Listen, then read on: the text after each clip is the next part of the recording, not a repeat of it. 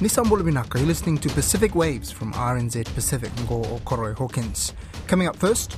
It seems like Air New Zealand doesn't have any corporate memory of how important the South Pacific, and in particular the Cook Islands, has been to Air New Zealand brand. Cook Islands battling to restore flights to the US after Air New Zealand's bombshell. Also, there's been an unprecedented triple win for Tahiti's pro independence opposition party. And what's uh, sort of surprising in there is that it's a youth vote that carried a lot.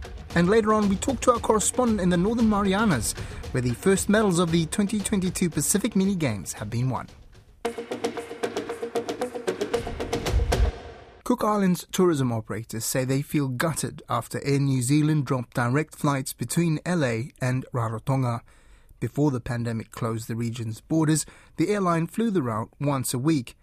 Now the Cooks is being forced to pivot and find other options to avoid losing tourists from America and Europe. Alicia Foon has the story. The Cook Islands economy survives on tourism. And so, Air New Zealand's announcement that it would not be reinstating direct flights between LA and Rarotonga, effectively cutting a key link to the Northern Hemisphere, is devastating news. Tata Crocombe owns and manages the Rarotongan Beach Resort, Sanctuary Rarotonga, and Aitutaki Lagoon. He says the route cancellation is a huge blow. Uh, seismic surprise. It just doesn't make sense. Why, you know, why do you walk away from routes that have been in place for 30, 40, 50 years? I mean, it seems like New Zealand doesn't have any corporate memory of how important the South Pacific, and in particular the Cook Islands, has been to Air New Zealand brand.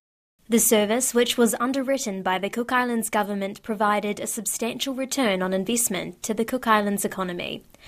In 2013, Air New Zealand won a contract to continue providing flights to Rarotonga from LA and Sydney, and it's historically been funded by the Cooks and New Zealand government.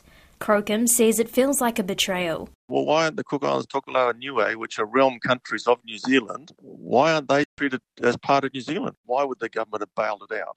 You know, not once, twice. Maybe New Zealand's become too focused on the dollars and cents and not enough on its broader mission. Getting to Rarotonga from the US is still possible, but only via Auckland. Cook Island Tourism Industry Council President Liana Scott says unfortunately she saw this coming. So it wasn't really too much of a, a surprise. LA Raro didn't just bring in Americans, it actually brought in Europeans, and I think that's the market that we are going to miss. Uh, particularly over our lower season. So now, the uh, focus is just to see what else is available and what else is possible. Air New Zealand provided a written statement in response. The route was dropped due to the effects of COVID, and now we have had to prioritise where we fly, prioritising point to point travel from New Zealand. There's no plans to restart the route at this point of time. In response to the cancellation, the Cook Islands government is already negotiating alternative arrangements with other airlines. Last month, a memorandum of understanding was signed between Air Tahiti Nui and Air Rarotonga for a code share deal tying the Cook Islands into Air Tahiti Nui's network into the US market. Ms. Scott is hoping other possibilities present themselves to help make up for the shortfall. Uh, already there's talks with Air Rarotonga doing a Tahiti Rarotonga, connecting with flights that are currently flying in from uh, with Air Tahiti Nui uh, from Seattle to Tahiti, Los Angeles to Tahiti. Tata Crocombe says if Air New Zealand isn't worried about how the move will impact Cook Islands' economy, he is sure other nations such as China will only be too happy to help.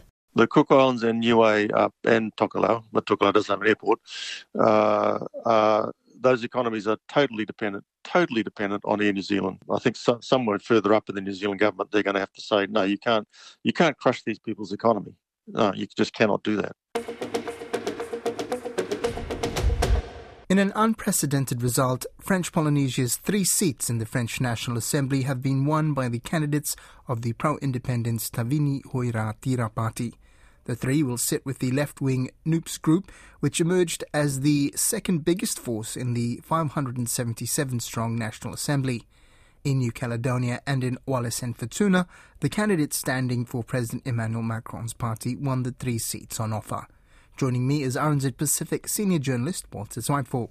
Kia Walter, welcome back on Pacific Waves. If you could please start by outlining for us the French Pacific Territory's involvement in the French National Assembly. Well, the French National Assembly has 577 seats. Six of those are reserved for the French Pacific territories, three from French Polynesia, two from New Caledonia, and a single seat is from Wallis and Futuna. Uh, any French citizen can vote in this election. The, the, restrictions that we have in New Caledonia for local elections don't apply. As usual, this is a sort of a, a mixed situation in the sense that it is a national election, but also uh, somewhat of a local election because the issues that are relevant in the different territories come to the fore as people campaign on those issues that they then say, well, they will take to Paris for to the National Assembly. And and the some of the most interesting or startling results coming from French Polynesia. Yeah, well, in French Polynesia, for the first time ever, the three pro-independence candidates uh, made it through. It never happened before that the three pro-independence candidates would make it into the runoff round, but now they've also won all three seats. And what's uh, sort of surprising in there is that it's a youth vote that carried a lot. Uh, the youngest candidate to ever win the seat in the French National Assembly under the Fifth Republic is Tematai Le Gayic uh, from Tahiti. Uh, he's a 21 year old who was a student interrupting his studies in order to stand in this election, and he won with just under 51% of the vote. Uh, he defeated uh, Nicole Bouteau, who is a well-known, long-standing politician, former government minister uh, of the ruling Tapura Huiraatira party. Now, the Tapura, which is the dominant party in the assembly, a party that has about two thirds of all seats, is dominating across the territory, did not manage to get any of the three candidates into Paris. Uh, that, of course, is a, a shock for the president, Edouard Fritch, he said they'll make it difficult for him to put his side to the French uh, stage to, to ask for French help and so on, because he's now have to see that his territory is being represented by people from the opposition. This opposition is pro-independence. Uh, they're making a, quite a big issue out of wanting to promote Mā'ohi, um, standing Mā'ohi culture. Uh, Gayic, this young uh, deputy now said that uh, because of the French constitution, there's only one people recognized in France, and that's the French people, and only one language is recognized. And he says, well, as soon as the Maori people or the indigenous people are recognized as people, the Maori language can finally be made an official language in his territory. So he's got uh, uh, this view of pushing the, the Maori identity. Interesting as well is that and uh, the second candidate to make it into this assembly is Steve Chailloux, and he's a Tahitian language teacher who has spent quite some time uh, in the United States teaching Tahitian. And and how has this come about? Like you said, this has never happened before. So so what what's happened differently? I imagine local politics play into this. Of course, uh, final analysis is uh, you know to be seen yet, but uh, you know people are not happy with uh, the economic situation, so you can say it's an anti-government move. Uh, at the same time, uh, there is a feeling that the government has mishandled the pandemic in one way or another. Um, French Polynesia was the first territory in the Pacific to open up to tourism about two years ago, once this pandemic had already spread and closed down the region. Um, this resulted in a spike late in 2020 when French Polynesia had the highest incidence of COVID anywhere outside Europe. A lot of people died. Uh, mandates were put in place uh, to get people vaccinated. That was resisted by a large uh, part of the population. There were strikes, uh, an unhappiness uh, overall with how the government handled or managed this. And then on a somewhat personal level, this scandal surrounding Edouard Fritch and uh, Tearii Alpha, his then vice president, who had put in place these extreme measures in order to contain the pandemic, uh, people had to have written attestation to move out of their houses and go into the public. And while this was in force, uh, Alpha and Fritch uh, were at the wedding. Hundreds of people were there. Um, Edouard Fritch was uh, filmed crooning. Once that video came out, was of course a big scandal that these people put in place rules themselves defied them. And uh, there was a sort of a legal aftermath to this. And only a couple of weeks ago, the two were fined uh, several thousand dollars for having committed that breach. So I guess there is a, a personal vote in all of this. Fritch said that the loss was due to an amalgamation of everything and anything. And imagine that also includes the reaction to his uh, breach of the COVID restrictions last year. Moving on to New Caledonia now, they had hoped to have a similar result, the pro independence um, candidate, but, but no such luck.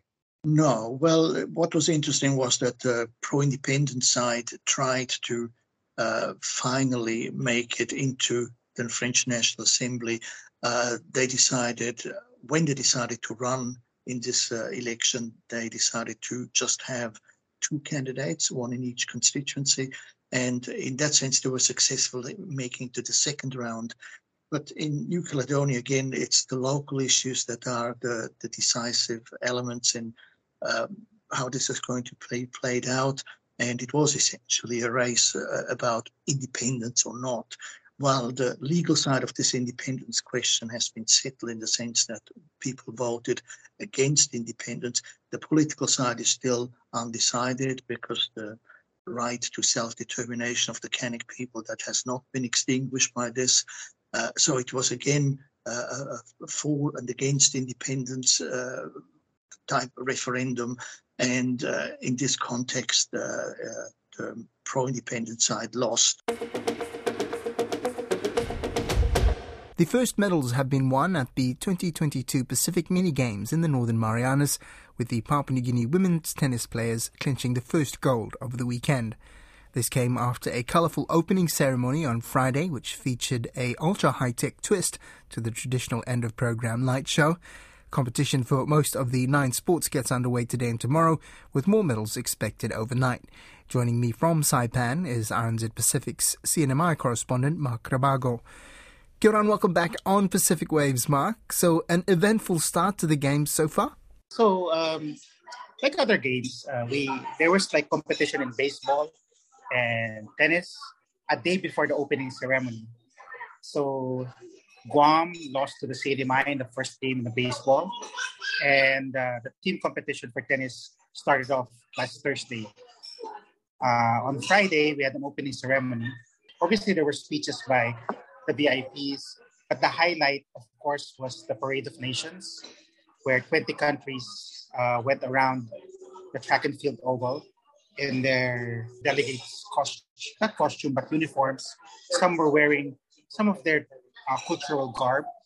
And uh, at the end of the presentation, after the cultural dances, after the Parade of Nations, after some speeches, everybody was treated by with a uh, drone display, the first of its kind in the CNMI. More than more than probably 50 or more drones up in the sky, and they were like mimicking all the sports. Like if it's weightlifting, they'll have a stick person there mimicking weight, uh, lifting weights, or or for triathlon, it's cycling, running, and swimming and golf and everything, all the all the nine sports mimicked by the drone. So it was it was really nice. And then it all capped up with the 2022 mini games logo. So it was a was a awe-inspiring display of uh, drone technology. And then on Saturday we had uh, the first medal, not really awarded because they didn't award it. They will award it on uh, Friday. But tennis, there was a championship already for the team tennis and Papua New Guinea beat Fiji in the women's. So they had the honor of getting the first medal, quote unquote, of the games. And then the CNMI had the gold in the team tennis after beating Vanuatu uh, two games to one. So that's the recap so far. And this morning, we had weightlifting, va'a, some tennis, and badminton um, that started also. Nice. And and uh, what, what's the atmosphere like? Uh, you've obviously I've seen you meeting a few few stars and, and having a chat with them. How are the athletes um, what, that, that you've been talking to feel about being there and competing? Well, um, the general consensus uh, was uh, they like the accommodations. It's the first time that, that, that they're that they're staying at a hotel, so air conditioned and the food is great.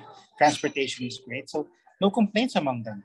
Um, the only the thing the thing that's also really good here right now is is weightlifting. Aside from the mini games, they're also holding their Oceania Championships here. So athletes that you, you usually see in the Olympics or in the Commonwealth Games are here. like Eileen, uh, Cikamatana, and then uh, uh, just the one who won uh, three medals this morning and set a new Oceania record. And her 13th Pacific Games medal. And she won three immediately. So, wow, all inspiring display of sportsmanship and uh, athletic excellence. And uh, the atmosphere is superb. Uh, it's like a fiesta everywhere you go with all the different countries, all the different nations. Wow, it's just uh, an experience you wouldn't forget. Yeah, like a like a buffet. And and and tell us what's coming up uh, in the next day for sporting events. Athletic usually always the biggest and the highlight of all the games is starting tomorrow. And I forgot to say because it's on Rota. Triathlon also had its men's and singles individual races this morning. I'm gonna get an update on that later today. Golf is starting also again today, and beach volleyball also started today. So most of the sports will start either today or tomorrow. Awesome. Thank so, you, Mark. We'll, we'll come back to you midweek and, and check up on you, but enjoy enjoy the games. I'll send you photos also. Thanks, Thank Roy. That brings us to the end of Pacific Waves for today. Remember, you can download us free to your device from Spotify, iHeart, or Apple Podcasts. And if you're using Apple, please leave us a rating so others can also find us.